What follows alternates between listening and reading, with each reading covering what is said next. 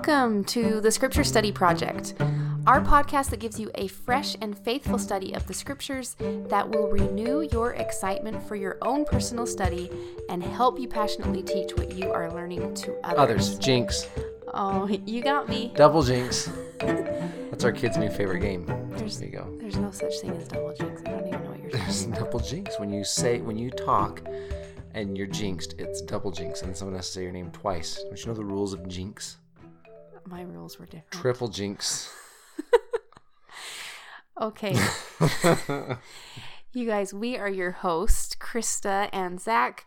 We are excited today to be with you studying in Matthew 5 and Luke 6 um, of this Come Follow Me curriculum that will be starting now. In fact, this is part one of a two part episode. Uh, this is Jesus' Sermon on the Mount, which is Matthew chapters 5 through 7, and scattered really kind of throughout Luke, and we'll get more into it in a bit.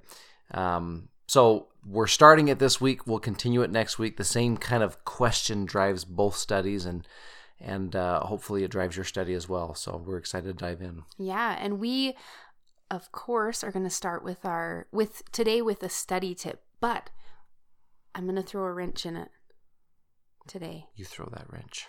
I don't even know what that means, but I think it's I think it's the right thing to say because we planned a little study tip, but in honor of Zach, and I'll give him a little round of applause here. Oh, What you don't know, well, maybe you do. I don't think we've talked about it. Zach is has just finished up with writing his dissertation for his PhD. Now it's not finished yet. He's still going to turn in a couple. The final draft is into his committee chair and all that stuff, and he's been working so hard. It kind of, kind of had to crunch. It was crunch time. So this week, but uh, what his dissertation is all about is about questions. teacher questioning. And so, what I thought would be cool today is to kind of surprise you. Maybe I hope I'm sure all he's been doing is dreaming, dreaming about, sleepwalking about. Um, what else? It's not an exaggeration. I have been dreaming about like it's the most unexciting dreams you can have where you're dreaming about writing on a computer when you just spent 12 hours that day writing. oh, writing the on a word you explained to me in a text was that my dissertation is haunting me. Yes, yes. so I'm sure you all know who have written many, many pages. You're at what, like 200 pages now. So Mm-hmm. that that stuff really is haunting when it gets to be that point. But what I thought would be cool is to just kind of maybe um, teacher questioning. This is a huge part of gospel study. Whether you're questioning a classroom or whether you're questioning your family or yourself as you got as you study the gospel, I just thought it would be fun to maybe hear off the cuff what you have been haunted by, what you've been learning through your study, what could apply for our listeners in asking questions. Okay. Well, to boil down um, a lot into a little, uh, the main the main thing that I was researching, the main thing I think that might be helpful to us as we're asking questions of ourselves and asking questions of students is there is there's a hundred years plus of research into teacher questioning, but it's all focused on the same thing. It's all focused on on what are called the cognitive outcomes of questioning. It's about how questions can help people recall information and retain information and learn new information. It's this very brainy activity. And one thing that I was interested in was in some situations and a lot of situations, yeah, that is the purpose of questions, but not in everyone. In gospel teaching, and I was thinking of seminary, but this applies everywhere, um, teaching is not primarily a cognitive uh, goal or, or cognitive action. The primary goal isn't just that people know stuff, it's affective or emotional, and it's behavioral. And so, questions that target your emotions or target your actions look and feel very different from questions that target just your brain. And so, um, as you think about the questions again that you ask yourself, think about questions that go beyond just the what does this say or what does this mean or to questions about how do you feel about this?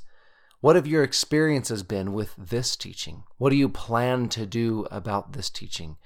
Um, which of these teachings do you feel would make the biggest difference in your life or in your friend's life or in your family's life? Those kinds of questions really get us past just what do we know about the scriptures and to what we feel and what we want to do about them. And so, questions can be a great way to help students get there if you take the time to be, A, be compassionate about the topic or the study of the doctrines and principles yourself, and then really know and love your students. And when you do that, you can't help but ask questions that are going to connect them in meaningful ways to what it is that you studied and are passionate Yeah, about. Yeah, and I think applying that to your own to your own self is some of the greatest studies are when you ask an inspired question of yourself and then dig into the scriptures when you're really searching for an answer. Yeah. So I think that can apply to both of those. I love that. Well, thank you. And I am going to give you a very small golf clap for doing more things other than having to write, mostly for your own sanity Yay. and maybe ours too, my our families. So anyway, thank you for that, Zach. Okay. Um, I want to start, if we can, in Matthew chapter 4, the last couple of verses, Matthew chapter 4, before we get into chapter 5. And um, I'm going to read from the New International Version, the NIV, because I like the word that they use here better than the one that's in the King James. The word that the King James uses is multitude, and the word that the NIV uses is crowd, and I like the word crowd better. I, in fact, I just saw this today as we were studying this. Uh, I used to think that the book of that the Sermon on the Mount, Matthew chapters five through seven, was just this collection of Jesus's teachings, and a lot of Bible scholars think that that might actually be what it is. That Matthew has conglomerated different things that Jesus taught at different times into one place. Um, Luke records this sermon and he puts it in the middle of a plain, so people call it the Sermon on the Plain. And there's a debate on whether it's the same sermon, whether it's a different sermon. But Luke takes these teachings from Matthew 5 through 7 and he scatters them kind of all throughout his book. Some of them on the Sermon on the Plain and some of them in other places. But Matthew puts them all in one place. Um, Matthew's going to record five sermons of the Savior to line up with the five books of Moses. If you remember, Matthew is trying to show that Jesus is the promised Messiah of the Old Testament. He is the new Moses. And so there are five books of Moses, and there are five sermons of Matthew. The first book of Moses is Genesis. It's all about the beginning of, of, of God's covenant people. It's Abraham, or it's, it's Adam and Noah, and then most of it's Abraham, Isaac, and Jacob.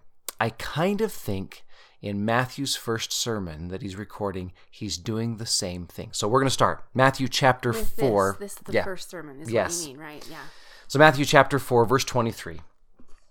Jesus went throughout Galilee, teaching in their synagogues, proclaiming the good news of the kingdom, and healing every disease and sickness among the people. News about him spread all over Syria, and people brought to him all who were ill with various diseases, those suffering severe pain, the demon possessed, those having seizures, and the paralyzed, and he healed them. Large crowds from Galilee, the Decapolis, Jerusalem, Judea, and the region across the Jordan followed him. Now, here's one of those uncomfortable places in the scriptures where there really shouldn't be a chapter break. When Matthew writes this, he doesn't put chapter breaks in, he doesn't put verses in. So we've got this unfortunate chapter break that starts the Sermon on the Mount, but there shouldn't be one. You should read Matthew chapter 5 right after you read Matthew chapter 4, verse 25. So, 4 verse 25 large crowds king james says large multitudes but here large crowds follow jesus because of the miracles that he's done because he's this healer and he's popular and people love him. Then in verse 1 now when jesus saw the crowds he went up on a mountainside and sat down. His disciples came to him and he began to teach them. Here's the Savior recognizing these large crowds that are following him because of these miracles that he's done, and he physically separates himself and then teaches a sermon about how to be a disciple. His disciples followed him. They they follow him up the mountain and he teaches them this sermon on the mount on how to be a disciple, how to stop being one of the crowd and how to be a disciple, how to be a true follower. And isn't that cool that it starts that way? That he's, like you said, he's separating himself, but not only that, he's he's calling to them to come up to a mm, higher place mm-hmm. to learn.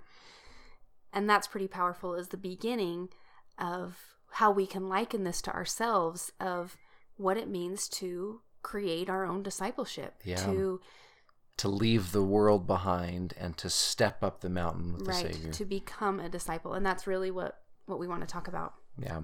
So that's our study question, and this is one of those places where we just we we wish that this was a classroom and that we could ask the question and have everyone study because we're going to give a couple of answers to it, but really the power is going to come in your own study. But the question is, what are the teachings of Jesus in this chapter of the Sermon on the Mount, Matthew 5 or Luke 6, and in the next episode, Matthew 6 through 7? What are the teachings from the Savior that you feel would most help you elevate your discipleship, help you set aside your affiliation with the crowd, and really become that true follower, that true disciple of the Savior? Well, and I think we just continue on and keep studying through what comes next. What I don't know. Do you think he teaches these first, or who knows? Matthew records the, it first, right? Yeah. So the beatitudes yeah i i love these um i can't remember when i figured out or when i when it was pointed out to me that the word uh the greek word that's translated as blessed here multiple times in matthew from which the word beatitude comes from that greek word beatus uh, means to be happy and this might be the most simple thing to say and maybe it's a duh point to you but it wasn't to me when i first thought this being a true disciple of christ means being happy. And that may seem so simple, but I think sometimes we talk about this sometimes that you listen to sacrament meeting talks or testimonies, and there are a lot of wonderful talks and testimonies about about trials and difficulties and how God is with us. But it's nice every once in a while to hear someone stand up and bear testimony that living the gospel just makes them happy and fills them with joy it's true that the gospel saves us from from difficulties and things. And that's actually the whole point of the beatitudes is that christ can lift us out of our being poor in spirit or being meek or being spit upon or being reviled. Uh, but at the core of all of it is that disciples of the savior are, are happy that they're blessed and they're they're they're filled with joy if you will. And i think that's the key. You just said it right there. We you guys, I actually went back and tried to find our episode because I know we talked about this in our Book of Mormon episode. So if you happen to be listening through our Book of Mormon episodes and find an episode about joy, could you tell us which episode it is? um, but I think that's the key is that sometimes we can confuse happiness with joy. Mm. And maybe that's just our our language for today, the happy and the joy is that we we feel that happiness um, means this perfection, this perfect, never never up and down of mm-hmm. emotions, or but that joy that we're talking about here, this happiness really comes through discipleship and following the Savior. I love this quote, and I'm pretty sure I shared it in that episode that someone's going to hopefully find for me, or I'll find it first, hopefully, before. But this comes from Sister Bingham. October 2017, she talks about, well, her talk is called That Your Joy Might Be Full. She says, lasting joy is found in focusing on our Savior, Jesus Christ, and living the gospel as demonstrated and taught by Him. The more we learn about, have faith in, and emulate Jesus Christ, the more we come to understand that He is the source of all healing, peace, and eternal progress. Which, when it comes down to it, having healing, having peace, and having progress are really the the perfect equation for what happiness and joy really is. Yeah, that's And the beginning and how we do it is we become a disciple. We learn about, we have faith in, and we emulate the Savior. I love that the Savior points out here that that happiness comes a lot of times in unexpected places. It comes to those who are poor in spirit. It comes to those who mourn. It comes to those who are meek. Um, it comes to those who hunger and thirst after righteousness. Uh, in short, God gives blessedness or happiness to those that aren't necessarily seeking the praise of the crowd or the praise of the world, but rather those that are seeking to emulate the Savior and his characteristics. For he is poor in spirit. He mourns with those that mourns. He's meek. He hungers and thirsts after after righteousness. He's merciful. He's pure in heart. This is a list of his character traits. And I love what Sister Bingham said that to the degree which we have faith in the Savior and emulate Him, we too can be filled with this blessedness and with this with this joy. Because when it comes down to it, these things, being poor, being humble, um, being pure in heart, are not how the world views happiness, mm-hmm. right? So these are really a different type of happiness, joy in in the Savior, lasting joy, right? Yeah. the things that have always really stuck out to me from these chapters actually come next after the beatitudes and it starts in verse verse 13 and in in my scriptures right now i'm looking at my um uh, Christian Standard. Version. Yeah, the Christian Standard version, and it it has a title for these verses, for starting in verse thirteen and fourteen. Believers are salt and light. So we all know these verses, most likely. Verse 13, you are the salt of the earth. Verse 14, you are the light of the world. So here he is telling us, and I like the way they phrase this believers are salt and light. So when I think about that, what does it really mean? You know, what does it really mean that we are salt?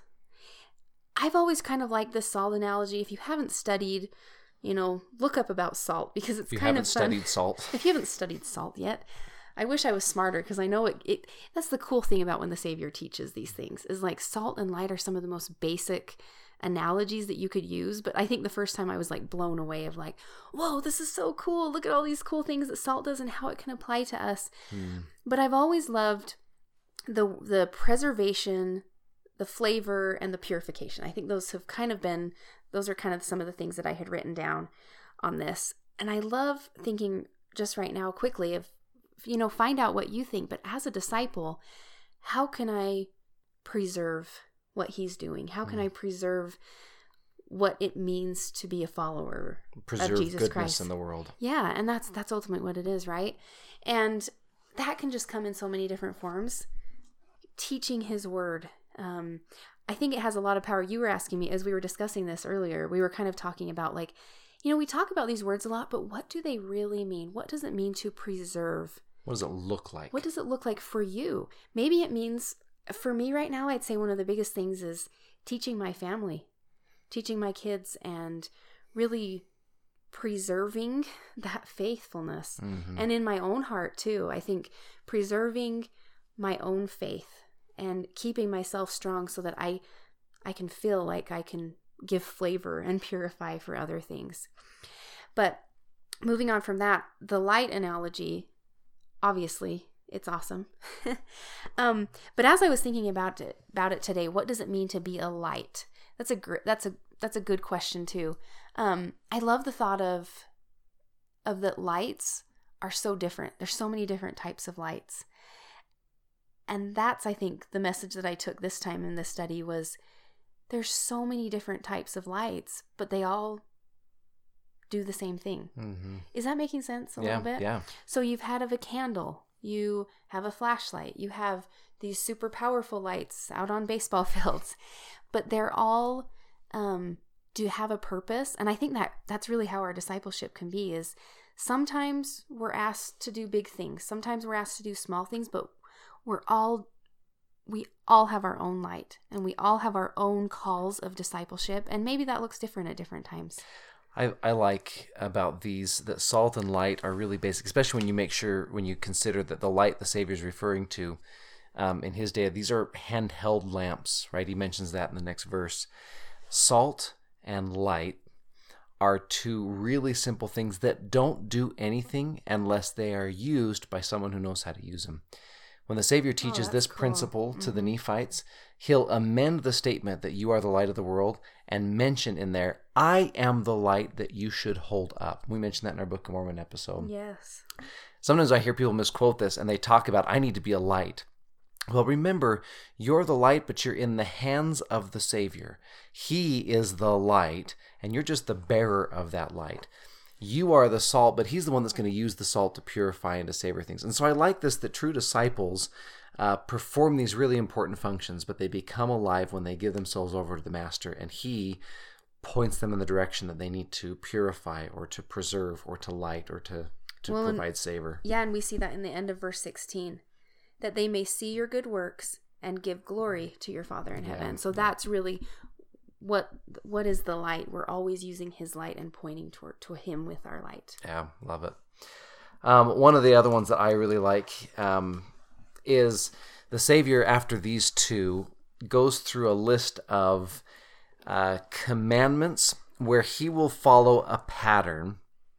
And again going back to the idea of crowds and disciples he will say something and i'm paraphrasing but he'll say something like this you have heard of them that has been said of old, and then he'll list what's been said or what is common in the crowd. For example, an eye for an eye, a tooth for a tooth, or uh, love your neighbors but hate your enemy. And then he will tell them if, in essence, if you want to be part of the crowd, then that's what the crowd says. But if you want to be a disciple, you have to do something more. So, for example, um, you have heard that it was said of the people long ago, You shall not murder, and anyone who murders will be subject to judgment. That's what the crowd says. But I tell you that anyone who is angry with a brother or sister will be subject to judgment. Again, anyone who says to a brother or sister, Raca, which means fool, is answered to the court. And anyone who says, You fool, will be in danger of fire and hell. He's lifting their idea from the world says, the crowd says, don't murder. But I'm saying to you that if you want to be a true disciple, you have to come up the mountain and live this, this higher law, which is you can't even be angry. Now, if you want some gut check verses and you want to really put your discipleship to the test, you read these next couple of commandments and you ask yourself, Am I living the telestial law? Which is the telestial law in this case is you murder. That's the telestial law. The terrestrial law is don't murder. And that's the one that the world is pretty comfortable with. Don't do bad things. Jesus' celestial law, this higher law, is it's not enough just to not do bad things. You've got to do good things. Uh, we may mention this in an upcoming episode when we talk more about the Savior or about the Sabbath. In Luke chapter six, there's that brief account where his disciples get in trouble for for um, or where Jesus is being questioned for his healing on the Sabbath. And uh, of course, that's a common critique of him is that he goes about and he violates the laws of the of the elders, these oral traditions on the Sabbath. He takes too many steps or he uses both hands when he works. And so they're constantly critiquing him for breaking the law. You are you're violating the things that we shouldn't be doing. And Jesus' message over and over to them is, I am doing the things that I should be doing. Um, a lot of times, I think when we focus on our discipleship, we get hung up on the don'ts. You think of the word of wisdom. If I were to ask anyone to name the word of wisdom, they would almost invariably say, Well, we don't drink, we don't smoke, we don't drink this, and we don't do drugs, right? Those are the don'ts. That's the crowd. To be a disciple, to be a true disciple, means you're looking not at the things, not just at the things you shouldn't do, but at the things you should do. What is there in the word of wisdom, for example, that you should do? Uh, Sunday observance, sa- keeping the Sabbath day holy. We can make a great list of things we shouldn't do. And I think President Nelson has helped us a lot with this. What are the things that we should be doing on the Sabbath to make it holy? I think that's where you can really feel more of the joy of being a disciple. Hmm. Is when you when you look at it in that way too. Is not well, it's just this list of things that I'm not supposed to be doing, but the things that I get to do and that I'm choosing to do because it's going to draw me closer to God. It's mm-hmm. going to help me to see more of this joy and this happiness that He wants to show me. Yeah. And these are hard things. I mean, uh, loving your enemy, praying for those that despitefully use you. If someone smites you on the cheek, which is symbolic of an insult, um, if someone smites you on the right cheek, you turn to the other so you don't respond to insults. You don't rise to attacks. Um, if someone asks you for something, you give them more than what they ask. Um, these are hard things to do, but I think this is the, the essence of Jesus' message. Come up the mountain a bit with me. Come be on the mount with me. Leave the crowd behind and come follow me. Live this higher, holier, more celestial life. An example of this that the Come Follow Me manual specifically points out in this in the in these chapters, Matthew Matthew five, um, 27, starting in verse 27, about do not commit adultery. But I tell tell you, everyone who looks at a woman lustfully has already committed adultery with her in his heart. Now that's one of those pretty pretty harsh mm-hmm. harsh teachings that you're you're mentioning. But they give the reference to um, you know, the famous virtue scripture here in Doctrine and Covenants 121:45 Let thy bowels also be full of charity towards all men and to the household of faith and let virtue garnish thy thoughts unceasingly. Then shall thy confidence wax strong in the presence of God and the doctrine of the priesthood shall distill upon thy soul as dews from heaven.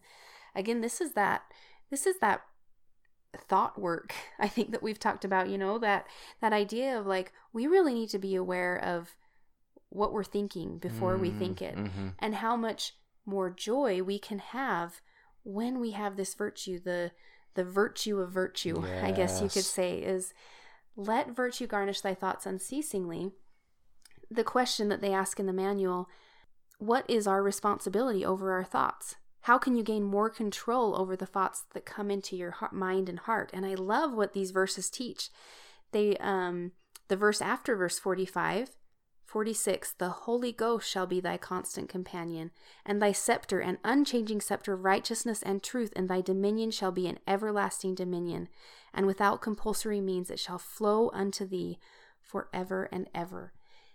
That is a joy of being a disciple, is that we're given this gift of the Holy Ghost to be our constant companion, to help us with this higher law that brings us more joy. I love it. It sounds very reminiscent of the Beatitudes at the beginning. For those that are these things, they will be given the kingdom of heaven. They'll be able to see God, those blessings that come, the virtue of virtue of, of being clean. I, I think it. that's isn't that something that brings more joy? I mean, being clean before God or even being clean in our own thoughts and mind, just knowing that we're that we are I don't know, clean. Yeah. Or seeking to clean, or seeking clean. to be clean. Not yep. even that no one's perfect. We're gonna have we're gonna have a lot of things to work out through through this life, and we're gonna make a lot of mistakes. But the joy is knowing that God is there waiting with open arms, and that the Holy Ghost will be there to guide us and help us be there and get there. You know, we've talked about gut checks and difficult verses to read. Um, the king of all of those is the very last verse in Matthew chapter 5, where the Savior says, Be ye therefore perfect, as your Father in heaven is perfect. Um, our our uh, footnote there in the King James Version and our LDS version of the scriptures helps us out in understanding uh, that perfect does not mean quite what we think it means. The footnote there indicates that perfection uh, means to be complete finished or fully developed from the Greek. Um, the the connotation there in the Greek is that you are being um, almost given the seal of completeness. Um, as a carpenter, when he's done with his job, making whatever piece of furniture might lacquer it or seal it in some way, that's the indication there in that verse. And so, what Jesus means, what his invitation is, is that we come unto him and become fully finished, that we are a work in progress. If I were to name the last thing, at least for me in this study, that a true disciple is, a true disciple recognizes that he or she is not perfect, is not fully finished, but that given time, and especially giving themselves to the Master, that that's the eventual goal and that's the outcome. Um, and so, as you study this week, hopefully, this is the beginning of a great study for you, and we're excited to dive in next week with part two. But as you study this week, you just consider what things there are in your life uh, that need sanding or polishing or nailing, or maybe you're tearing out an old board and putting in a new board. But what is it that that God wants to do to you to help make you fully finished and complete, to help you come up the mount, um, separate yourself from the crowd, and become that disciple? Thank you so much for studying with us. Thank you um, for your input and your comments. We hope that this is a great study for you and for those that you love, and we will see you next episode.